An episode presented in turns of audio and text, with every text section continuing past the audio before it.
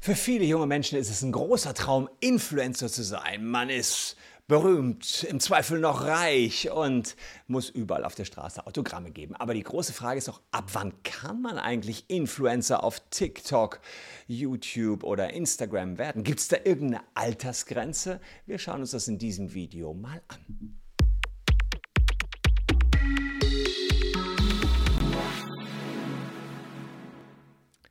Hallo, ich bin Christian Solmecke, Rechtsanwalt und Partner der Kölner Medienrechtskanzlei Wildeborger und Solmecke. Und wenn ihr Influencer werden wollt und rechtlich dazu alles wissen wollt, dann lohnt sich das Abo für diesen Kanal auf jeden Fall. Für alle anderen natürlich auch. Und wie ihr wisst, wir befinden uns in der Sommersession des Taschenanwalts. Äh, das heißt, wir haben die Möglichkeit vom Verlag bekommen, ein paar Kapitel aus diesem Buch, Der Taschenanwalt, war letztens Platz 2 Spiegel-Bestseller, danke dafür, ähm, vorzulesen. Und heute geht es um die Frage, ab wann man eigentlich Influencer werden kann. Wichtige Frage für alle, die dies werden wollen. Mit 14 kann man doch schon Instagram-Star sein, oder etwa doch nicht? Mit zwei Millionen Followern war die 14-jährige Valentina aus Brasilien eine beliebte Influencerin.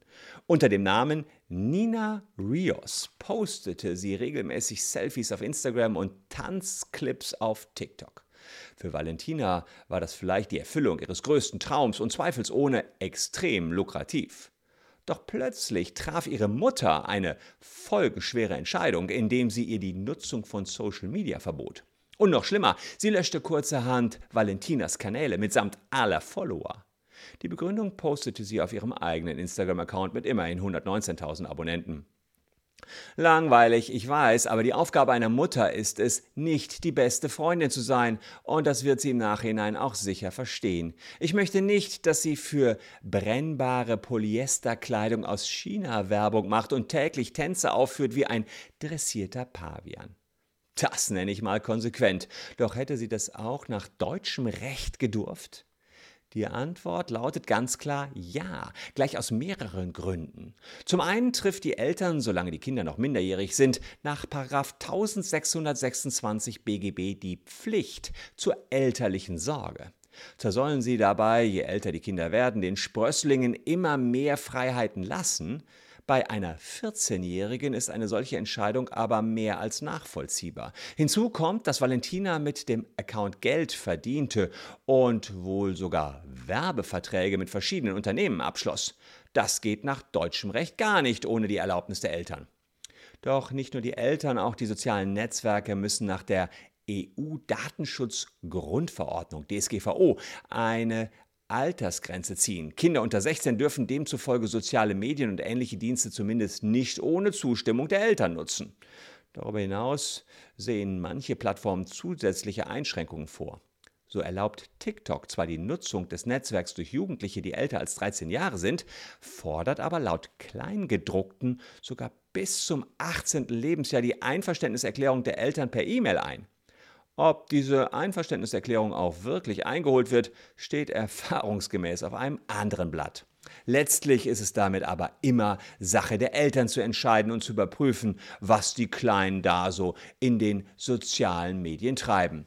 Und in drastischen Fällen kann das eben auch mal dazu führen, dass sie einen heimlich angelegten Account wieder löschen. Doch auch Eltern meinen es manchmal gut, machen es aber falsch. Immer wieder kommt es vor, dass Eltern ihre Kinder selbst über Kanäle wie Instagram vermarkten, weil diese angeblich ja so viel Spaß daran haben.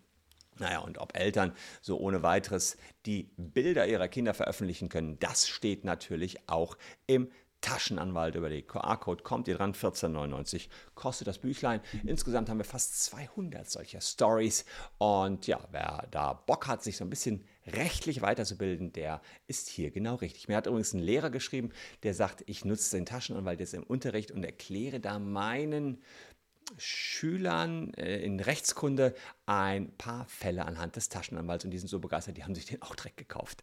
Finde ich echt eine coole Nummer von dem Lehrer. Coole Nummer sind vielleicht noch diese beiden Videos. Wirb, ich freue mich, wenn ihr noch ein bisschen dran bleibt. Wir sehen uns morgen mit der nächsten Lesung aus dem Taschenanwalt im WBS Sommerprogramm. Danke, dass ihr heute meine Gäste wart. Bleibt gesund, liebe Leute. Genießt diesen Sommer. Und ja, tschüss und bis morgen.